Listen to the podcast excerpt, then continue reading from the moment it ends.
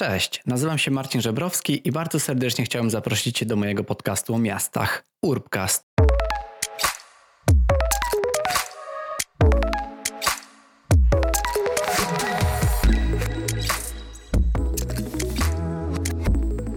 Cześć i witaj w najnowszym odcinku Urbcastu, który będzie poświęcony tematyce bardzo związanej z, z tym podcastem, czyli ponownie z gospodarką przestrzenną.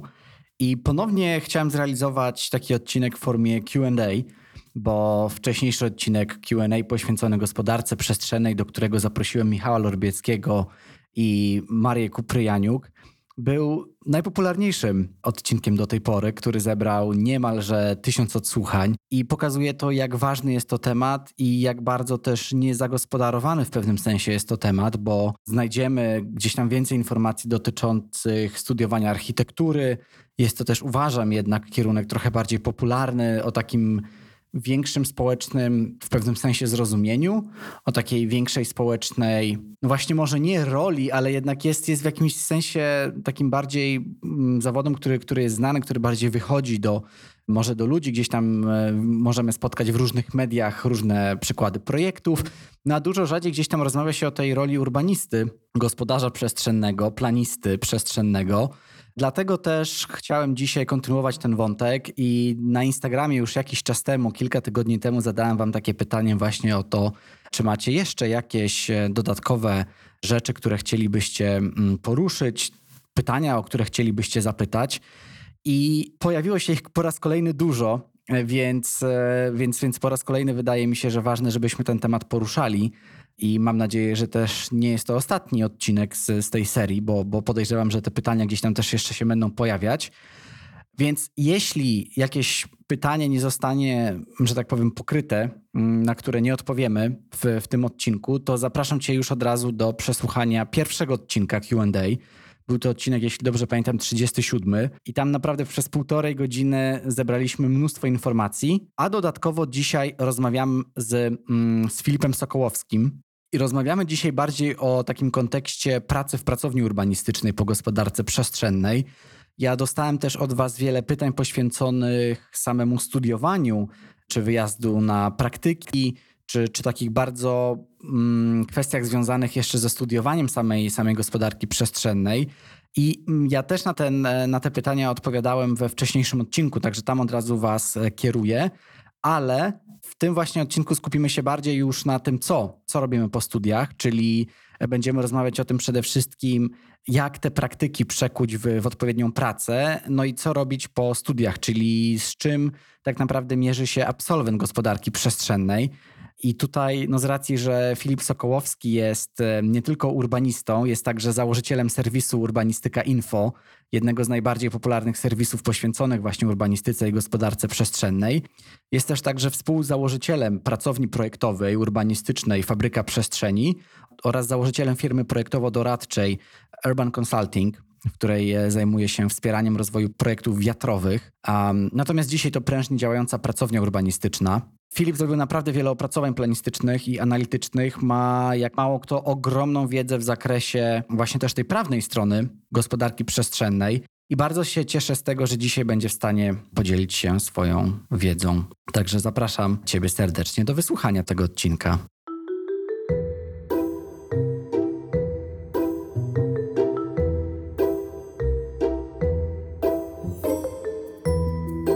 Filip, witam cię serdecznie w, w, moim podcaście i dziękuję za to, że zgodziłeś się w nim wystąpić. Cześć, dziękuję za zaproszenie. Dzisiaj podejmujemy się po raz kolejny, tutaj ja przynajmniej, takiego bardzo skomplikowanego tematu, który mam nadzieję, że po naszej rozmowie będzie trochę mniej skomplikowany, czyli będziemy rozmawiać o gospodarce przestrzennej. I będziemy też odpowiadać na różne pytania słuchaczy, które, które, które mi zadaliście na na Instagramie. I przypominam tylko właśnie, że jest też e, nagrany już pierwszy odcinek kilka miesięcy temu, w którym poruszyliśmy wiele też kwestii.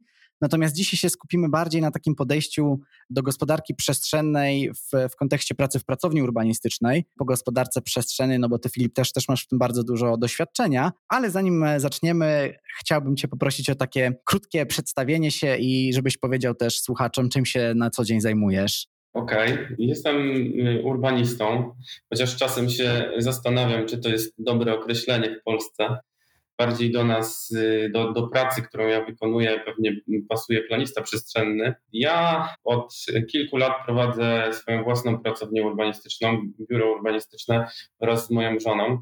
Z formalnego punktu widzenia to są w zasadzie dwa biura. To jest y, Fabryka Przestrzeni i Urban Consulting. W praktyce dzielimy właściwie jedną przestrzeń w Gdyni, w centrum Gdyni, y, gdzie zatrudniamy 7 y, osób w naszym biurze, więc jak na pracownie urbanistyczne w Polsce można powiedzieć, że to jest dosyć spora organizacja, bo z reguły te biura zajmujące się planowaniem przestrzennym to są zwykle działalności jedno, y, góra dwuosobowe. No i, i to w zasadzie większość czasu na, y, mojego pochłania.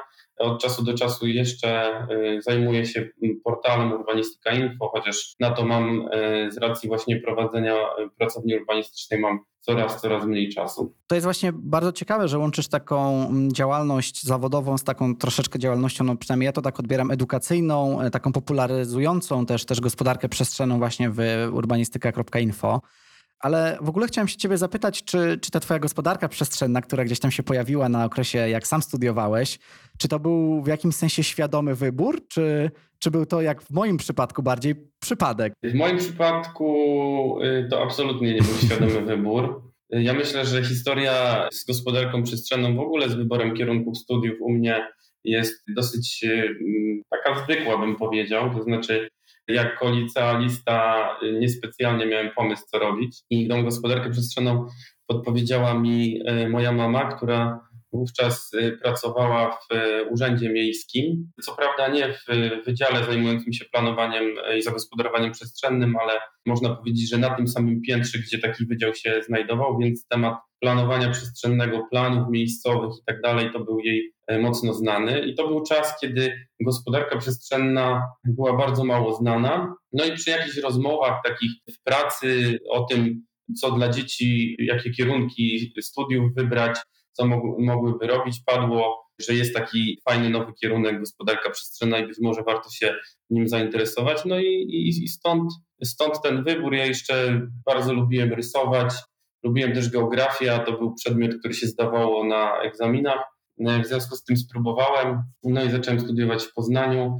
I na tych studiach dopiero się dowiedziałem, że to jest rzeczywiście dobry wybór i to jest to, co chcę robić. No i tak zostało.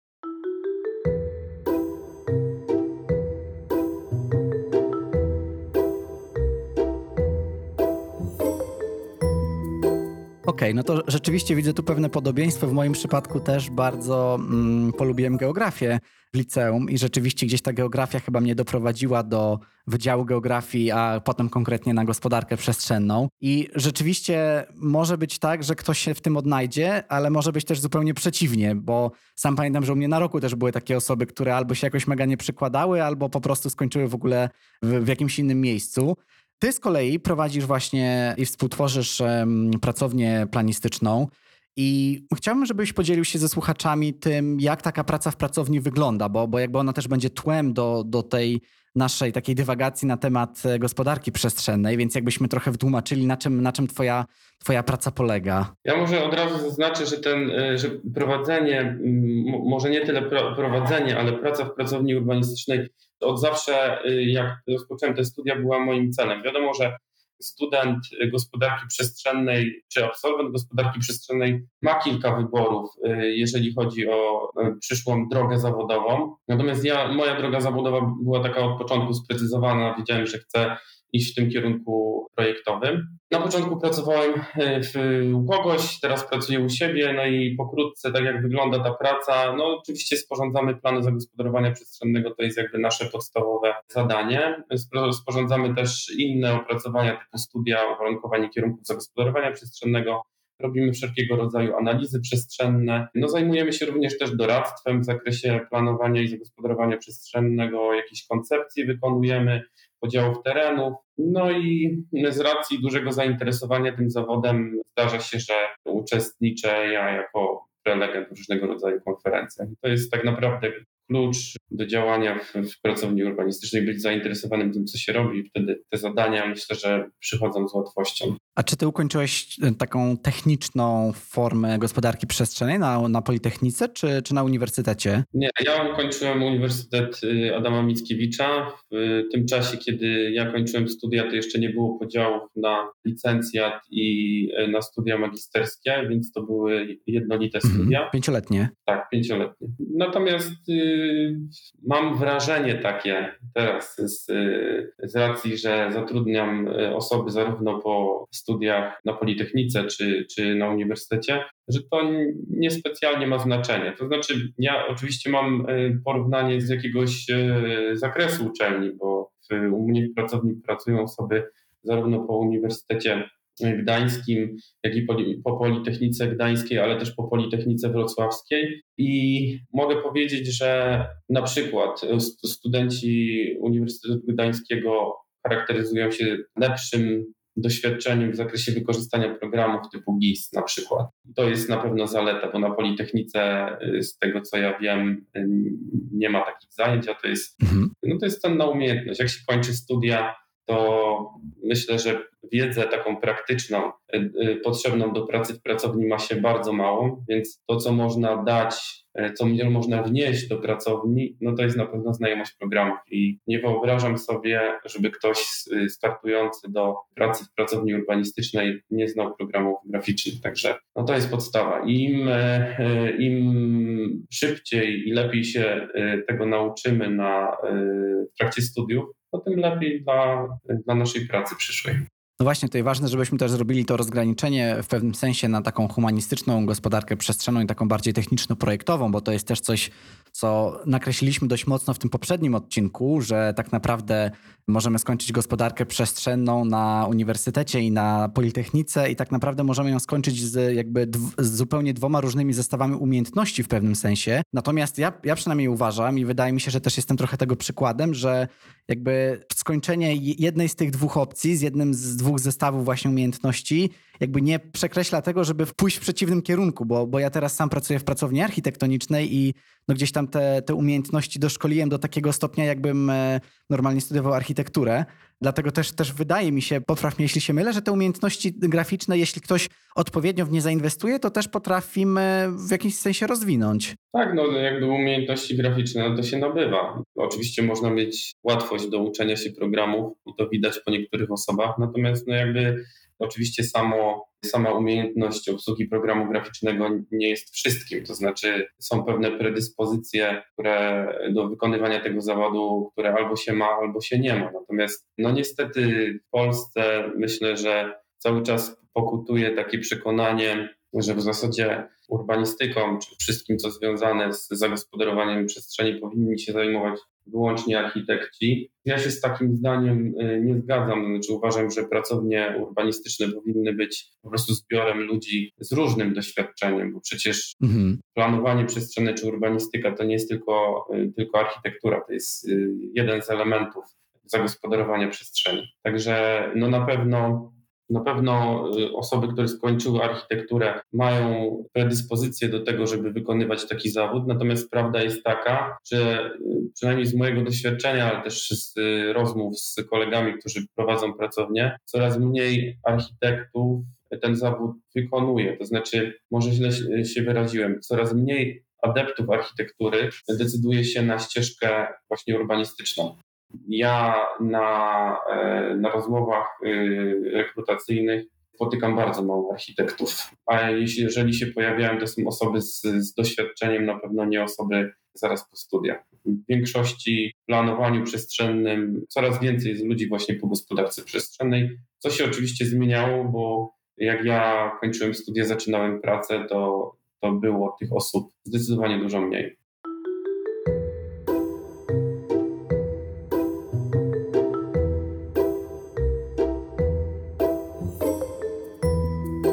Zostając przy temacie studiów, mm, ale przechodząc też do, do pytań słuchaczy, pojawiło się takie pytanie, czy jest szansa, że ktoś zatrudni mnie po ukończeniu studiów pierwszego stopnia? Czyli czy jesteśmy w stanie zdobyć na tyle umiejętności na tych studiach pierwszego stopnia, żeby być w stanie rozpocząć pracę w, w zawodzie, twoim, twoim zdaniem? Może to y, śmiesznie zabrzmi, ale nie ma znaczenia, czy to jest pierwszy, to są studia inżynierskie, czy, czy, czy, czy magisterskie, czy pierwszy stopień, czy drugi, ale mm, należy sobie od razu uświadomić, że w przypadku pracy w pracowni urbanistycznej wiedza, którą otrzymujecie w trakcie studiów jest mocno niewystarczająca do tego, żeby samodzielnie pracować. To jest zawód, który wymaga dużego doświadczenia i te doświadczenie zdobywa się nawet nie miesiącami, a latami. Zanim dojdzie się do takiej samodzielności, no to trzeba trochę cierpliwości, więc ja bym powiedział tak, że nie jest wykluczone, że ktoś y, y, zostanie zatrudniony po, po tych studiach inżynierskich. Sam zresztą takie przypadki w pracowni miałem. Jakiś czas temu e, dosyć często zatrudniałem e, studentów w trakcie studiów. Natomiast w tej chwili nie mam żadnej takiej osoby, która studiuje jednocześnie i, i pracuje z tego względu, że jest to trochę problematyczne przy rozdzielaniu zadań, bo praca nad projektem często nie może czekać i y, rozpoczynając jakieś zadanie w danym tygodniu nie możemy go przerwać i, i wrócić do niego za tydzień, bo, y, no bo wymaga jakiegoś skończenia, wyrobienia się w terminie i tak dalej, i tak. To trochę rozbija sam cały system y, pracy w biurze. Natomiast ja nie wykluczam zatrudnienia osoby na studiach. Warunek mój jest zawsze tylko taki, że ta dyspozycyjność musi być przynajmniej trzy dni w tygodniu. Czyli wchodzą w grę oczywiście ostatnie lata studiów. Ja sam swoją praktykę w zawodzie rozpocząłem na czwartym roku studiów i byłem w stanie to pogodzić i zresztą mam obecnie w pracowni osoby, które też u mnie zaczynały na studiach i też to godziły. Plus jest taki, że kończysz studia i już wiesz o co chodzi. Przejdźmy właśnie do tych praktyk. Bardzo, bardzo naturalne przejście e, tutaj zrobiłeś, bo chciałem zapytać o to, gdzie zacząć zdobywać takie doświadczenie. Też to jest właśnie jedno z pytań, gdzie zbierzemy najwięcej doświadczenia. Natomiast ja wiem, że to może być bardzo szerokie pytanie, więc może na Twoim przykładzie, gdzie Ty uważasz, że taki student gospodarki przestrzennej czy studentka e, powinni się, się udać, albo jakie opcje rozważyć w pierwszej kolejności przynajmniej? To znaczy, y, to też wszystko zależy od tego, co y, po tych studiach chcemy robić. Jeżeli czujemy, że pracownia urbanistyczna to jest to, gdzie byśmy chcieli pracować, no to ja myślę, że trzeba pójść na praktyki do takiej pracowni urbanistycznej i się przekonać. To jest na studiach dobry czas, w którym możemy sobie jeszcze pozwolić na to, żeby żeby testować, bo później po skończeniu studiów wypadałoby już y, być dosyć konsekwentnym w swoich działaniach, bo jeżeli nie będziemy konsekwentni, przynajmniej ja zawsze miałem takie podejście, jeżeli nie będziemy konsekwentni, no to nie dojdziemy do takiego poziomu, powiedzmy, specjalisty. Ja miałem swoje praktyki, odbywałem w Miejskiej Pracowni Urbanistycznej w Poznaniu. Dobrze je wspominam, aczkolwiek uważam, że dwa tygodnie praktyk y, takich y, z uczelni to jest, to jest nieporozumienie i to w ogóle nie ma najmniejszego sensu. Jeżeli iść na praktykę, to iść na dłużej i wtedy, wtedy jest szansa się przekonać, czy to jest y, to, co chcemy robić w życiu.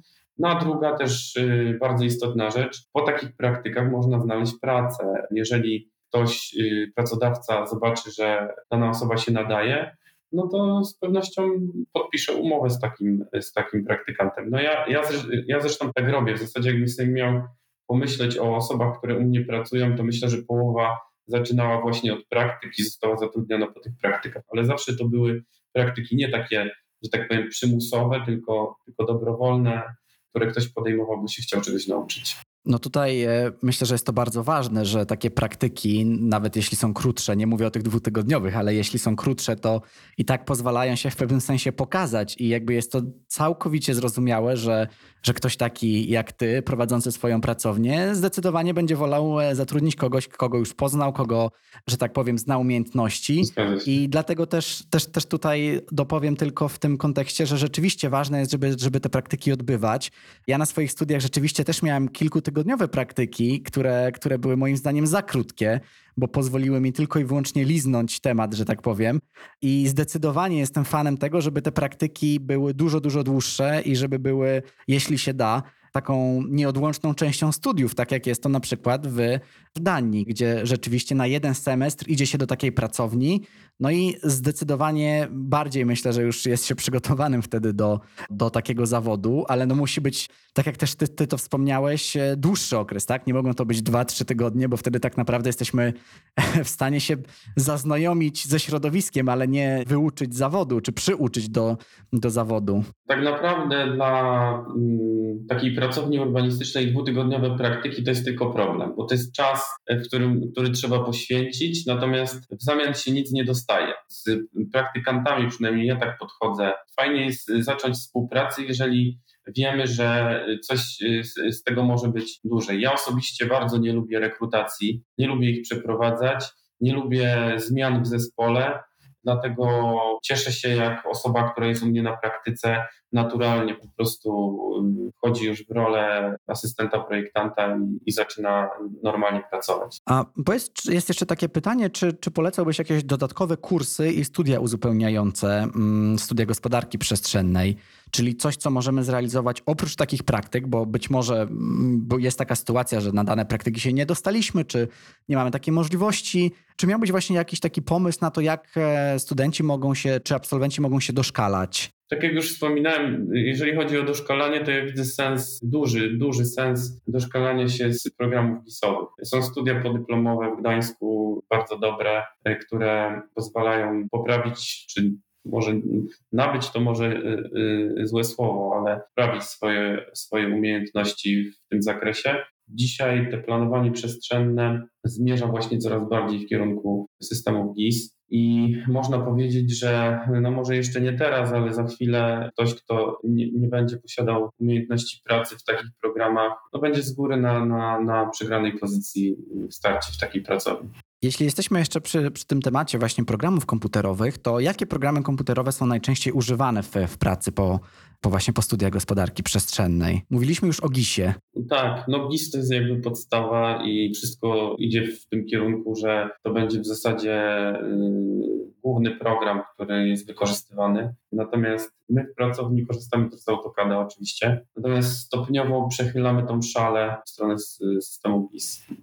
Niemniej jednak yy, używamy i tego programu, i tego. Czy to jest, yy, oczywiście to Y, nie ma znaczenia, jaki to jest program. Znaczy nie, nie, nie, musi to być konkretnie AutoCAD. Natomiast sama wiedza pracy w tym środowisku jest ważna. Umiejętność pracy w tym środowisku jest ważna, czy kadowskim, czy GIS-owym. Czyli naprawdę warto zainwestować w, mm, właśnie w naukę tego systemu informacji geograficznej, tak? Czyli tak. Zdecydowanie. Na pewno, na pewno gdzieś tam możemy znaleźć w internecie różne tutoriale i, i nawet e, jeśli dobrze pamiętam, przynajmniej tak było na moich studiach, jest też wersja programu GIS, e, która jest całkowicie bezpłatna i, e, i można z niej korzystać na studiach i się doszkalać. No, QGIS jest programem bezpłatnym i my, my korzystamy w pracowni właśnie z QGISa i dodam może tak na zachętę jeszcze, że gdybym ja dzisiaj otrzymał CV, z którego by wynikało, że ktoś bardzo dobrze posługuje się w tym środowisku, to bardzo chętnie bym zaprosił na rozmowę i pewnie podjął współpracę. Także mm, no na, naprawdę warto. Jeżeli macie y, chwilę czasu, poświęćcie na programy graficzne, bo to, to na pewno wam nie zginie. A czy mm, w Twojej pracowni urbanistycznej, czy może też, też jeśli masz taką informację również w innych, e, tak ogólnie mówiąc w branży, czy używacie też e, programów graficznych typu Adobe, czyli czy używacie mm, czegoś takiego jak Illustrator, czy Photoshop, czy może nawet jakiegoś modelowania 3D, czy raczej nie wchodzicie w takie pole wizualizowania i na przykład raczej delegujecie takie zadania na zewnątrz? Używamy jak najbardziej. Używamy Illustratora, używamy SketchUpa ale jeżeli chodzi o pracę w typowej pracowni planowania przestrzennego, zajmującej się miejscowymi planami, studiami i tak dalej, no to y, należy tutaj wyjaśnić, że te e, takie graficzne programy typowo do, do wizualizacji, one są dużo mniej używane, więc to są mm, jakby zadania, które y, wymagają tego typu oprogramowania są na pewno w, mniejszości. Podstawą mm, są te systemy GIS i, i AutoCAD. Natomiast oczywiście y, takie umiejętności też są mile widziane.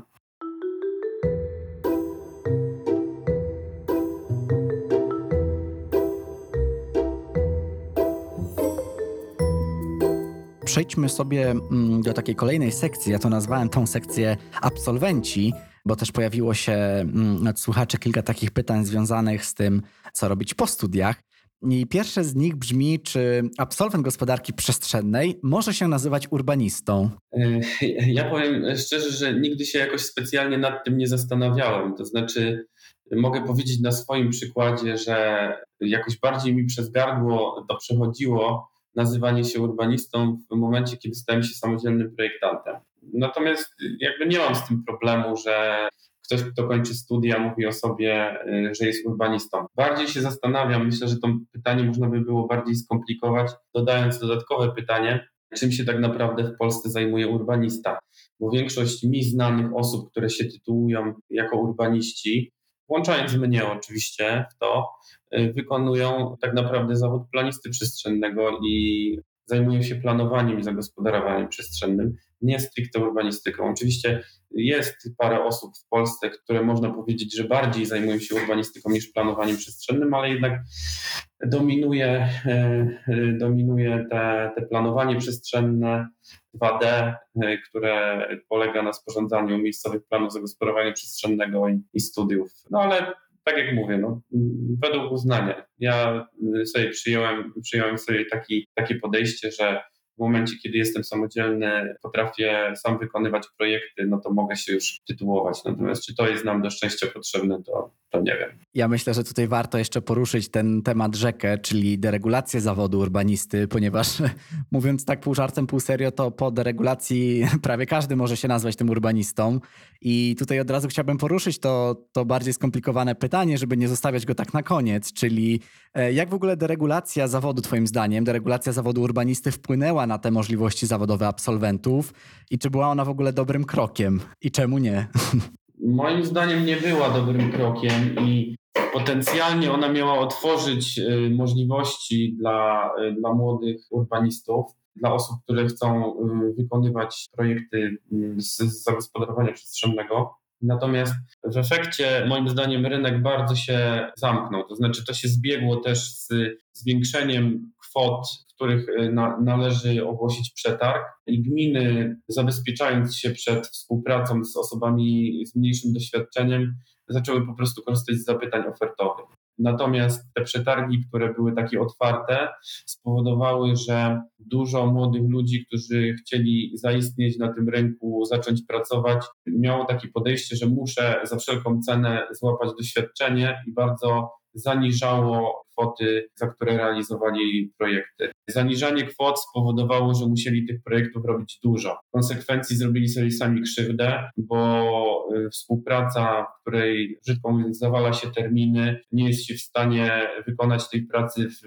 należycie, to, to prowadzi do tego, że samemu się traci i tą swoją markę, zanim się zbuduje, to się, to się już ją burzy. Także y, ja jestem zdania, że ten zawód wymaga y, praktyki, dlatego niezależnie od tego, czy mamy konieczność y, zdobywania tych uprawnień, czy nie, powinno się swoją przygodę, no, o ile się chce właśnie wykonywać pracę planisty przestrzennego, powinno się zacząć od pracy w pracowni, tam zdobycia doświadczenia pod okiem bardziej doświadczonego urbanisty i wtedy dopiero startowania ze swoją działalnością i z, z pracą w tym zawodzie, bo w innym przypadku y, myślę, że z dużym prawdopodobieństwem zaliczy się, zaliczy się porażkę. To, co ja teraz obserwuję, to no bo współpracujemy z wieloma gminami. Ja widzę, że gminy mm, bardzo się zamykają na nowych, młodych projektantów. Raczej starają się współpracować ze stałymi e, firmami sprawdzonymi.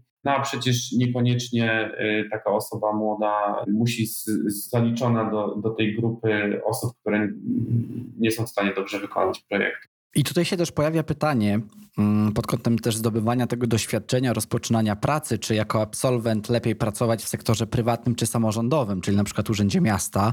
I tutaj oczywiście to zależy od e, bardzo wielu rzeczy, a, ale jakbyś ty może mógł powiedzieć, no bo ty jednak pracujesz w tym sektorze prywatnym, współpracując z samorządami, czy możesz wskazać jakieś takie mm, może większe plusy jednej ze stron? Praca w samorządzie na pewno daje takie doświadczenie administracyjne, które też jest cenne. My w, w swojej pracy w pracowni no też musimy wykonywać te proceduralne y, rzeczy, nie tylko skupiamy się na y, na robieniu projektów, ale też na prowadzeniu całej procedury.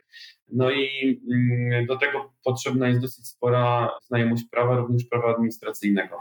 Osoby, które pracują w samorządzie, mm, mają okazję na własnej skórze przekonać się, jak, jak te procedury wszystkie administracyjne wyglądają, jak je wprowadzić, no, no na pewno zdobywają cenne doświadczenie. Ja miałem zawsze pomysł taki, żeby zacząć od y, pracowni urbanistycznej, tam zdobywać doświadczenie, bo pomysł na siebie od początku był taki konsekwentny, żeby pracować w planowaniu przestrzennym, żeby zdobyć y, doświadczenie, y, żeby stać się specjalistą w jakiejś tam dziedzinie i później otworzyć się na różne możliwości. Czyli mm, mam takie wrażenie, że, że praca w tym sektorze prywatnym daje y, dużo większe możliwości później. To znaczy, ja mam na myśli sektor prywatny, no to jest prywatna pracownia urbanistyczna, ale również przecież są miejskie pracownie urbanistyczne, w których, w których też się zdobywa to doświadczenie znaczy na pewno to jest inne doświadczenie. Y, na pewno w miejskiej pracowni wykonuje się inne projekty, wykonuje się też mniej projektów, natomiast nie ulega wątpliwości, że nabiera się jakiegoś doświadczenia i wiedzy cennej dla potencjalnych pracodawców z różnych branż. To znaczy firmy, które zajmują się na przykład deweloperką, firmy, które zajmują się projektami infrastrukturalnymi. Dla takich firm osoba, która posiada wiedzę urbanisty, jest y, cennym pracownikiem. Więc y, ja bym na to spojrzał w taki sposób, że wybrałbym taki kierunek, który da mi oczywiście po zdobyciu jakiegoś doświadczenia szersze możliwości, bo wtedy albo mogę założyć swoją pracownię, albo jako specjalista mogę być zatrudniony w, chociażby u dewelopera, czy, czy w, w sektorze y, infrastruktury Zawsze można zrobić tak, jak już wspominaliśmy, czyli na jakiś okres rozpocząć na przykład praktyki w samorządzie, na przykład w Urzędzie Miasta i zobaczyć, czy to jest też coś dla nas, bo, bo ja pamiętam, że rozważałem też taką opcję i nawet miałem e, praktyki w, w Ministerstwie Rozwoju i Planowania Przestrzennego, a skończyłem w biurze architektonicznym i, i to też pokazuje, jak, jak bardzo gdzieś tam zdobywanie doświadczenia jest ważne, żeby zobaczyć, co jest dla nas, a co nie. Ale jeszcze w kontekście tego urzędu, czy, czy myślisz, że, że też często te urzędy mm, funkcjonują właśnie w taki troszeczkę skostniały, spowolniony, ograniczony sposób? No też, też jakby ta machina planistyczna jest, jest złożona z tylu trybów, że różne procesy i projekty po prostu jakby są wolniejsze. Czy uważasz, że właśnie gdzieś tam ten rozwój jest tam troszeczkę zahamowany, czy to jest raczej stereotyp? Mm, to zależy, gdzie się trafi, ale to ja myślę, że y, dotyczy to zarówno sektora prywatnego, jak i publicznego. Można pracować w urzędzie, w którym wszystko działa prawidłowo, gdzie jest szansa na zdobycie dużego doświadczenia. Tak samo można pracować w pracowni urbanistycznej, w której niewiele się dzieje, w której wykonuje się mało projektów albo wykonuje się złe projekty, więc jakby, mm, no nie wiem, mnie zawsze ciągnęło w kierunku, w kierunku pracowni, natomiast uważam, że doświadczenie z urzędu też jest cenne. Wiele osób urząd traktuje jako taką bezpieczną przystań pewnego mm, pracodawcy i płatnika. Natomiast z mojego punktu widzenia, no ja mm, nie widzę, żebym ja nie był pewnym pracodawcą i pewnym płatnikiem. Nie zdarzyło mi się, nie zdarzyły mi się żadne problemy z tego tytułu, więc y, myślę, że to jest właśnie stereotyp. Czyli rzeczywiście gdzieś tam to zdobywanie doświadczenia, niezależnie gdzie, jest bardzo wartościowe. Też, też, też jestem tego zdania, że, że oczywiście możemy mieć i, i bardzo pozytywne, i bardzo negatywne doświadczenia tak naprawdę z różnych stron. Ja jeszcze dodam, że właśnie ten czas końcówki studiów to jest dobry czas na próbowanie i określenie, określenie, w którą stronę chce się iść, bo później warto już, y, że tak powiem, zakotwiczyć w jednym miejscu i zdobywać tą wiedzę, żeby po jakimś czasie dojść do poziomu tego właśnie specjalisty, eksperta, który może przebierać w różnych ofertach, no bo nie ukrywajmy, ale wiedza, którą się zdobywa w planowaniu przestrzennym jest cenna dla wielu różnych branżach. Także ja sam, to tak na, na marginesie dodam, ja sam y, po czterech latach pracy w pracowni urbanistycznej rozpocząłem pracę u dewelopera wiatrowego, gdzie pracowałem cztery lata.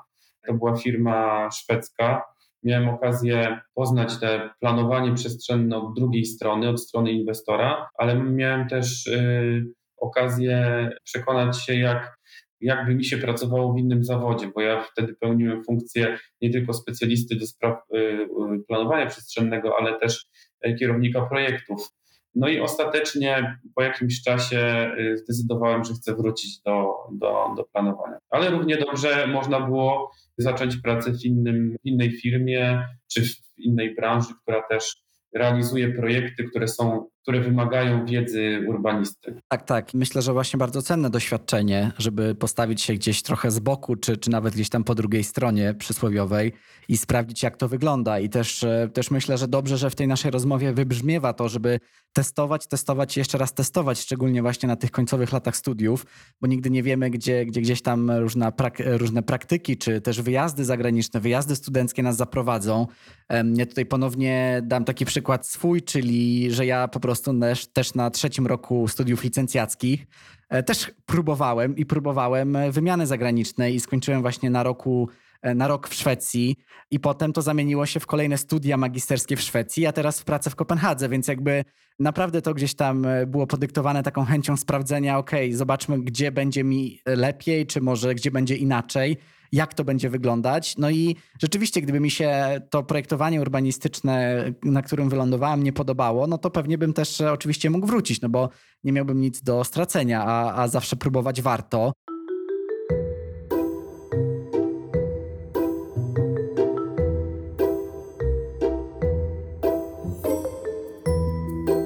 Rozmawiamy o tych różnych umiejętnościach i, i, tego dotyczy kolejne pytanie, czyli już też troszeczkę to poruszyliśmy. Um, jakie umiejętności i cechy są poszukiwane u kandydatów do, do pracy w pracowni urbanistycznej czy planistycznej? Z jakiegoś takiego mojego ostatniego doświadczenia, ale też z rozmów z kolegami, którzy i koleżankami, którzy, którzy prowadzą pracownie urbanistyczne, wiem, że dzisiaj młodym ludziom przede wszystkim brakuje cierpliwości.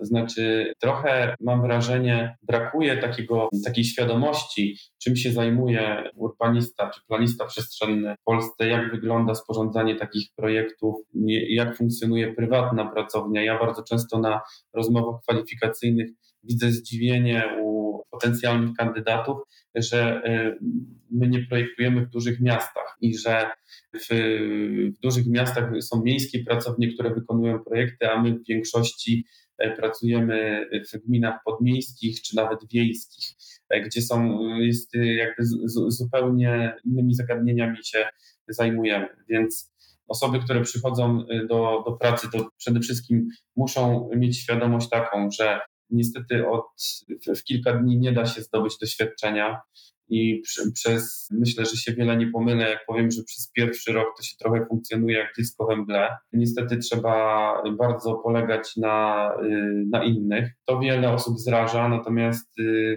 mam takie też wrażenie, że jak się przekroczy pewien czas w tej pracowni, zdobędzie się jakieś doświadczenie, to już później wszystko zaczyna y, dobrze funkcjonować i wtedy dopiero się ta praca podoba, bo na początku jest, myślę, że ciężko. Druga kwestia to też ta świadomość, o której właśnie mówiłem, że na czym polega taka praca w miejskiej pracowni, że my, ok, rysujemy, ale nasza praca to nie jest tylko praca w programie graficznym, Myślę, że w większości to jest praca z tekstem. My przecież do planów zagospodarowania przestrzennego tworzymy uchwały. Uchwała to jest nic innego jak prawo, więc y, my musimy znać mnóstwo przepisów, posługiwać się y, mnóstwem ustaw i też potrafić pisać po polsku. Może to śmiesznie zabrzmi, ale to nie zawsze każdemu wychodzi. Nie każdy ma też predyspozycję do takiej pracy, która się opiera w dużej mierze na wertowaniu przepisów, na rozwiązywaniu jakichś zawiłości prawnych. Nasze prawo jest jakie jest. System planowania przestrzennego w Polsce jest jaki jest. Delikatnie mówiąc, nie taki jak powinien. Wiele rzeczy jest Jesteśmy bardzo uzależnieni od orzecznictwa, jesteśmy bardzo uzależnieni od interpretacji e, prawnych, także no, trzeba mieć cierpliwość, trzeba mieć serce do tego, żeby się tym zajmować, w tym odnaleźć. Dlatego jeśli chodzi o predyspozycję, to, to przede wszystkim cierpliwość, dokładność, bo yy, musimy być precyzyjni w tych swoich ustaleniach, musimy mm, dobrze redagować teksty y, uchwał, które piszemy, no i być dokładnym, bo jeżeli się robi projekt duży, bardzo łatwo w nim e, popełnić błędy. no więc dlatego trzeba być dokładnym. No praca w zespole to jest standard oczywiście.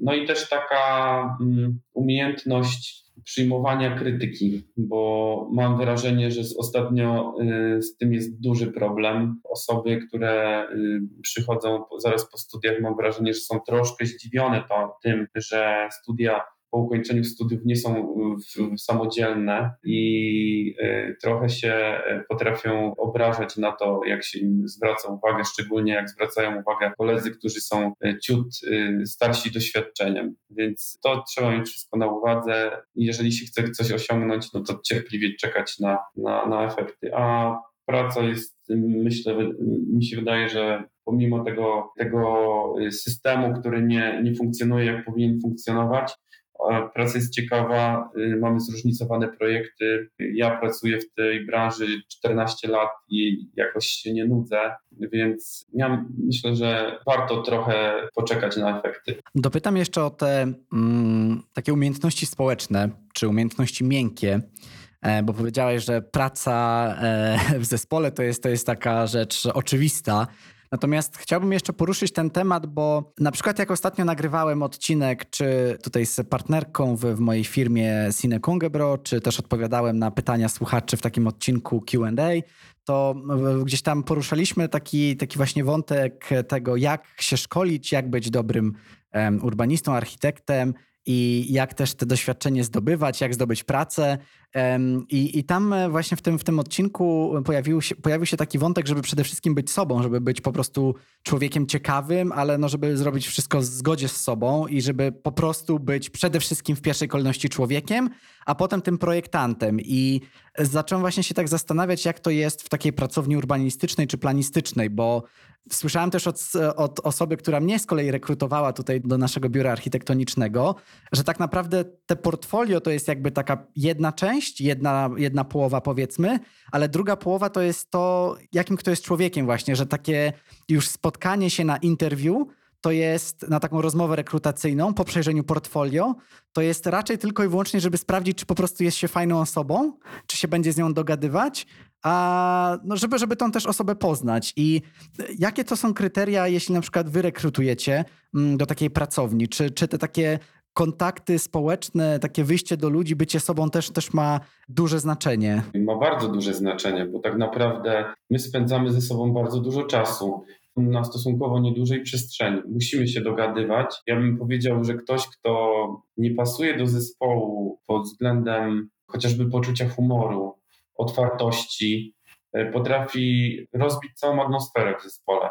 Więc ja może nie mam jakiegoś dużego doświadczenia z rekrutacją. Prowadzimy tę rekrutację od y, około 4, 4 lat, ale w tym czasie no myślę, że mm, poznaliśmy parę osób na, e, myślę, że kilkanaście co najmniej osób na, e, na rozmowach kwalifikacyjnych i to, co mogę dzisiaj powiedzieć, to, co też nawet z moją żoną czasem rozmawiamy, że ta wiedza to nie jest wszystko że ktoś, kto ma duże doświadczenie, ale na przykład jest osobą bardzo zamkniętą, skrytą, może wpłynąć negatywnie na zespół. I my na, na pewno przy każdej rekrutacji staramy się y, patrzeć na, y, na to przede wszystkim, jaki to jest człowiek. Natomiast nie mamy też y, takiej specjalistycznej wiedzy, jaką mają rekruterzy, więc czasem, czasem się mylimy. E, natomiast to, co jest dla nas ważne, no to, to na pewno budowanie fajnego zespołu, fajnej atmosfery w zespole. Ja się mogę pochwalić tym, że mam fajnych ludzi w swojej pracowni. Jest u nas naprawdę dużo śmiechu, bardzo luźna atmosfera, ale mimo tego, że mamy takie relacje, bym powiedział, koleżeńskie, to praca idzie do przodu i, i potrafimy naprawdę e, współdziałać razem mm, no, dla dobra tych projektów, które wykonujemy, dla dobra całej firmy, więc e, no, póki co jest dobrze.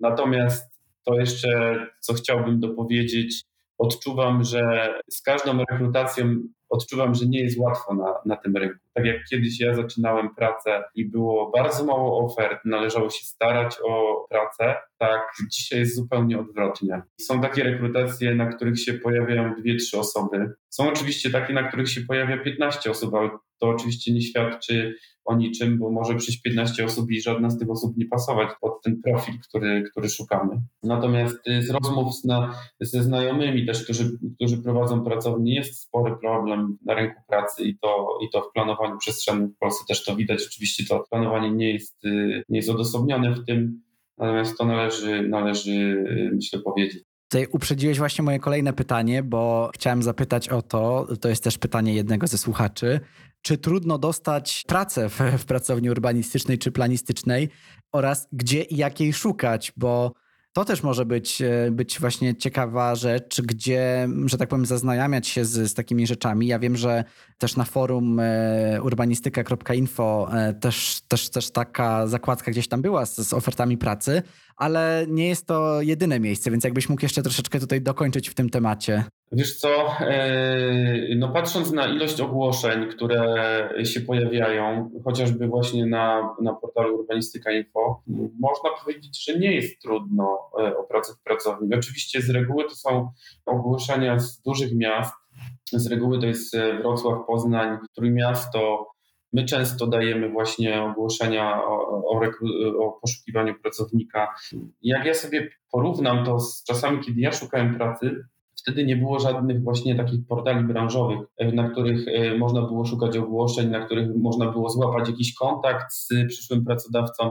I wtedy było naprawdę trudno. Ja pamiętam, że nadrukowałem sobie swoich CV i chodziłem od pracowni do pracowni je rozdawałem i, i w taki sposób szukałem pracy. Natomiast jak patrzę dzisiaj, że tych portali takich zajmujących się tematyką planowania przestrzennego jest multum i tych miejsc, w których można te oferty znaleźć jest też dosyć dużo, to z tej perspektywy swojej dzisiaj myślę, że jest dużo łatwiej niż kiedyś. No, ja mogę polecić na pewno stronę y, Urbanistyka Info, na której staramy się zebrać informacje, ale wiem, że portal News też publikuje y, ogłoszenia o pracę na portalach społecznościowych typu Facebook, pojawiają się też ogłoszenia, także przede wszystkim też dzisiaj jest łatwiej y, o kontakt z, z, osobami, które pracują w tym zawodzie, bo to może śmiesznie zabrzmi, ale jednym z takich powodów motywacji naszych do założenia urbanistyki info było właśnie to, żeby mieć gdzie znaleźć ogłoszenia o pracy e, albo mieć jak nawiązać kontakt z, z tymi urbanistami, bo 12 lat temu, kiedy zakładaliśmy portal, to w zasadzie byliśmy chyba jedyni, którzy się zajmowali tą tematyką. A jak ja dzisiaj sobie otworzę Facebooka, to w zasadzie co drugi polubiony przeze mnie profil jest profilem w jakiś tam sposób związany z, z miastami, z, z planowaniem przestrzennym i tak dalej, więc do wyboru do koloru teraz, y, teraz tego jest. Szukając tej pracy w internecie, to jest na pewno jedna rzecz i można oczywiście kogoś zaatakować na LinkedInie, e, gdzieś tam zacząć zaprosić, wysłać wiadomość, a i tak od słowa do słowa oczywiście gdzieś tam powiedzieć, że chodzi nam o to, że szukamy pracy. Ale mm, tutaj jeszcze chciałbym tylko zapytać o... Hmm, bo z jednej strony bardzo ważne jest, żeby mieć w pewnym sensie kontakty. Moim zdaniem też bardzo ważny jest taki networking, czyli że gdzieś tam kogoś poznamy, że znamy ludzi z branży, no i że tak powiem, ci ludzie też w jakimś sensie mogą nam potem pomóc w znalezieniu tej pracy. I pytanie, czy to też w taki sposób funkcjonuje w, w biurach planistycznych, o, o, których wiesz, czy, czy tutaj właśnie chodzi mi o takie znaczenie mm, kontaktów, ale nie w takim sensie pejoratywnym, że ktoś ma znajomości i dostał pracę, tylko czy to jest tak, że na przykład jest jakieś takie powiedzmy grono, nie chciałem tego może nazywać bańką, ale jest jakieś takie grono po prostu urbanistów, którzy się znają, no i że rzeczywiście um, tą pracę jest łatwiej znaleźć, jeśli się kogoś zna. I tutaj też zmierzam do tego, że słyszałem, że też jest tak na przykład w, na rynku duńskim, czy gdzieś tam kopenhaskim w architekturze, że często są oferty pracy, które nie zostają upublicznione, no bo ktoś w danej firmie zna kogoś, kto mógłby się na tą pozycję nadać. No i, że tak powiem, e, wtedy z tą osobą się kontaktują. No i jeśli ta osoba jest chętna, no to, że tak powiem, może trafić do zespołu, a nawet ta oficjalna oferta nie idzie na rynek, no bo gdzieś tam ktoś zna kogoś o takich umiejętnościach. I jakby tutaj właśnie o to mi chodzi. Czy to funkcjonuje na, na podobnej zasadzie? Wiesz co, na moim przykładzie, no to ja y, czasem przychodzę do mojego zespołu i pytam, czy nie mają kogoś, kogo można by zaprosić na rozmowę, kto chciałby pracować w pracowni. Robię tak z tego względu, że po pierwsze, no, osoba z polecenia, no to już powiedzmy jest 50% do sukcesu, do prawdopodobnego sukcesu, że się uda nawiązać tą współpracę. No i też dlatego, że ja nie za bardzo lubię rekrutację. Natomiast z racji tego, że ja prowadzę ten portal od jakiegoś, no, no od tych 12 lat, mam dosyć dużo znajomych w tej branży i dzisiaj to w zasadzie ja dostaję zapytania od moich kolegów z branży, może nie tyle zapytania, co podsyłają mi swoje oferty pracy i mówią, słuchaj, opublikuj mi tam, bo szukam kogoś, nie mogę znaleźć. I to bardziej na tej zasadzie teraz to tak to funkcjonuje z mojej perspektywy. Nie wiem, czy, czy znajomości komuś pomagają. No, pewnie jak się zna jakiegoś urbanistę, no to łatwiej dotrzeć. No, tym bardziej, że z reguły te y, y, pracownie urbanistyczne nie mają stron internetowych. No, moja pracownia Urban Consulting jest tego doskonałym przykładem, ale to jest powód bardziej taki, że nie mam czasu, żeby zakończyć temat strony internetowej. Niedawno skończyliśmy stronę Fabryki Przestrzeni, no i tam jest zakładka, zakładka dotycząca pracy, więc jak ktoś chce skorzystać, to śmiało. Mój adres jest też dostępny właśnie na portalu Urbanistyka Info. Kontakt do mnie myślę, że nie jest problemem znaleźć, więc jeśli tylko ktoś jest y, naprawdę zdeterminowany, chce pracować w tym zawodzie, ma coś do zaoferowania, śmiało kontaktujcie się. Nie musicie mnie znać ani mieć jakichś znajomości. Możemy po prostu y, spotkać się, porozmawiać, jeżeli uznamy, że, że jesteśmy w stanie się dogadać, to tylko z korzyścią dla jednej i drugiej strony. Więc czasy się zmieniły, podsumowując, y, czasy się zmieniły i dzisiaj y, ja nie mam absolutnie wrażenia, że jest trudno o pracę w planowaniu, wręcz przeciwnie, mam wrażenie, że jest trudno o pracownika w planowaniu. Czyli odwraca się ten trend, dlatego myślę, że kończymy w taki pozytywny jednak sposób i jest też takie pewne powtórzenie z, z, jakby z pierwszego odcinka, z pierwszego QA, bo tam rzeczywiście też na, na koniec wybrzmiało to, żeby przede wszystkim właśnie zdobywać te kontakty, żeby poznawać ludzi i, i właśnie w takim sensie, że to może do czegoś fajnego doprowadzić na, na takiej właśnie zasadzie e, też kompetencji, tak? Że po, po prostu łatwiej nam, mając pewne kompetencje, znaleźć pracę, znając kogoś w danym polu, w danym, w danym zawodzie. Jest to, jest to oczywiste. I dobrze, no i tym sposobem przeszliśmy przez, przez wszystkie pytania, które e, tutaj wybrałem, e, a które dostaliśmy od, od słuchaczy do tego odcinka. Dlatego chciałbym jeszcze na koniec tak sobie to krótko podsumować, tą naszą rozmowę. Już w takim bardziej personalnym tonie chciałem się ciebie zapytać, gdybyś mógł zmienić jedną rzecz w polskim planowaniu, mm, to, to co by to było w polskim planowaniu przestrzennym? Doskwierają nam na pewno decyzje o warunkach zabudowy. Ja nie, mm, nie jestem mm, takim całkowitym przeciwnikiem tych decyzji o warunkach zabudowy, bo są miejsca, gdzie one funkcjonują, jakoś to wszystko działa natomiast y, na pewno orzecznictwo dotyczące decyzji o warunkach zabudowy poszło w tak złą stronę, że one wiele e, złego w tej polskiej przestrzeni powodują. O ile nie zlikwidować całkowicie, to należałoby je mocno doprecyzować. Jest oczywiście parę e, innych wątków, którymi należałoby się zająć przy, przy reformie planowania przestrzennego. Cały czas my nie wiem, dlaczego dążymy do jakiejś takiej spektakularnej reformy, która ma wywrócić wszystko i nagle przy, doprowadzić do, do zaistnienia ładu przestrzennego w Polsce, a wydaje mi się, że potrzeba nam naprawdę kilku konkretnych kroków, żeby przynajmniej zlikwidować część patologii, które y, występują na tym, tej dziedzinie. Także no jakbym miał jedną wybrać, to na pewno warunki zabudowy. Nie jestem w tym odosobniony. Myślę, że y, y, urbaniści i warunki zabudowy to są takie dwa przeciwieństwa i każdy, myślę, że większość urbanistów o to spytanych wymieniłaby właśnie te warunki zabudowy jako coś, co należałoby zlikwidować całkowicie bądź mocno doprecyzować. To jest też temat na, na osobny odcinek albo na osobną serię odcinków, dlatego o, też. To jest temat rzeka. Ja chętnie, jeśli się, się zgodzisz do tego tematu, za, za jakiś czas wrócę, bo rzeczywiście tutaj można by mm, bardzo długo na ten temat dyskutować i troszeczkę może też spróbować wytłumaczyć, bo ja sam jestem dość mocno zakręcony, yy, znaczy próbując się dowiedzieć jakichś informacji na temat funkcjonowania polskiego planowania, często można właśnie dostać pewnych zawrotów głowy, bo, yy, bo tak, tak, tak, tak wiele różnych rzeczy nie jest na swoim miejscu, ale zostawmy ten temat na razie. Ja wiesz co, jeszcze jedną rzecz ci powiem, bo bardzo dużo złego się mówi o planowaniu i zagospodarowaniu przestrzennym w Polsce. E, do tego stopnia, że myślę, że młodzi ludzie, jak to słuchają, e, zniechęceni są do wykonywania tego zawodu. Natomiast każdy zawód, moim zdaniem, można wykonywać lepiej lub gorzej. Oczywiście my funkcjonujemy w jakichś ramach, funkcjonujemy w, systemie, który jest delikatnie mówiąc zły, natomiast możemy się starać jeszcze bardziej nie szkodzić. Myślę, że potrzeba jest w tym zawodzie ludzi, którzy będą mimo pewnych przeciwności właśnie związanych z systemem starać się tak wykonywać te projekty, żeby maksymalnie ochronić to, co można zepsuć dzięki temu, jak ten system został skonstruowany. Podoba mi się to, znowu wyprowadziłeś na takie optymistyczne tory na koniec. Takim staram się być człowiekiem od początku do końca, więc szukam pozytywnych stron w tym wszystkim. Inaczej bym nie funkcjonował w tym zawodzie.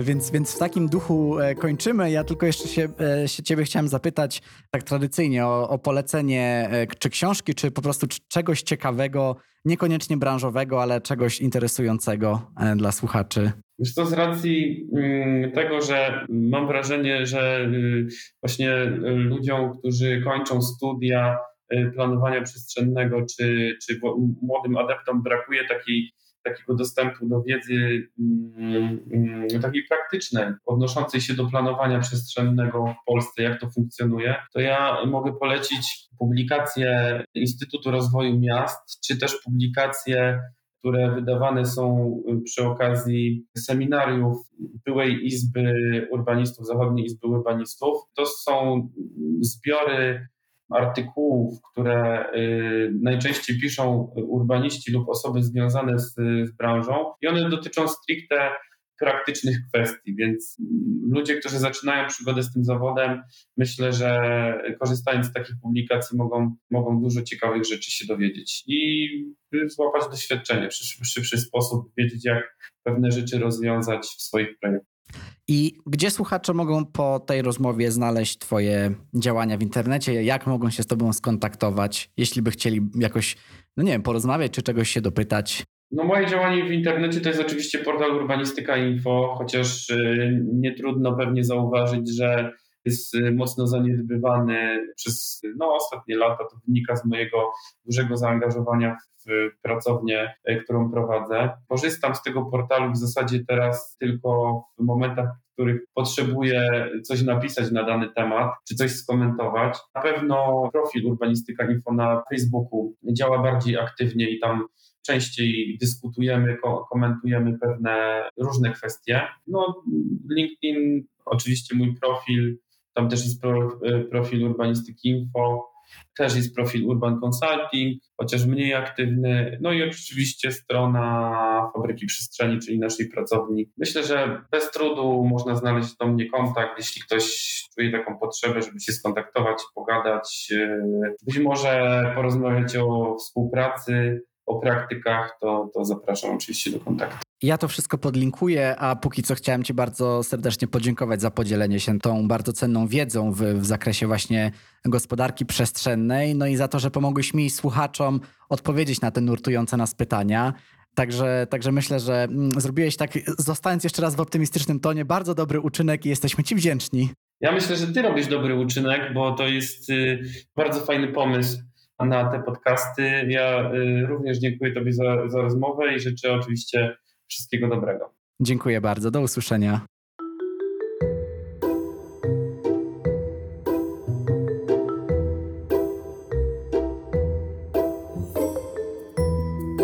Dzięki wielkie za wysłuchanie najnowszego odcinka podcastu, za wysłuchanie kolejnego QA poświęconego gospodarce przestrzennej.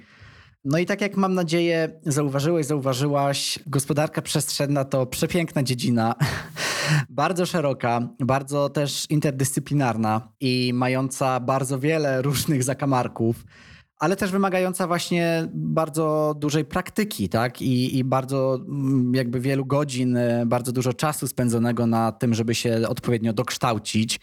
E, ale także czasu poświęconego na takie sprawdzanie, co mi się podoba, co mi się nie podoba.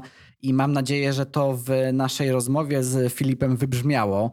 I chciałbym, żebyś po przesłuchaniu tego odcinka, jeśli on Ci się podobał i dostarczył Ci jakąś wartość, żebyś podzielił się lub podzieliła tym odcinkiem z znajomymi na roku, udostępniła, udostępnił ten odcinek na grupie e, Waszego roku, czy czy po prostu podzielił się ze, ze znajomymi, bo jestem przekonany, że jeśli dotarłeś i przesłuchałeś, przesłuchałeś tego odcinka, to po prostu cię te kwestie interesują i być może zastanawiasz się, co robić po gospodarce przestrzennej i założę się również, że nie jesteś jedyną osobą, która się nad tym zastanawia.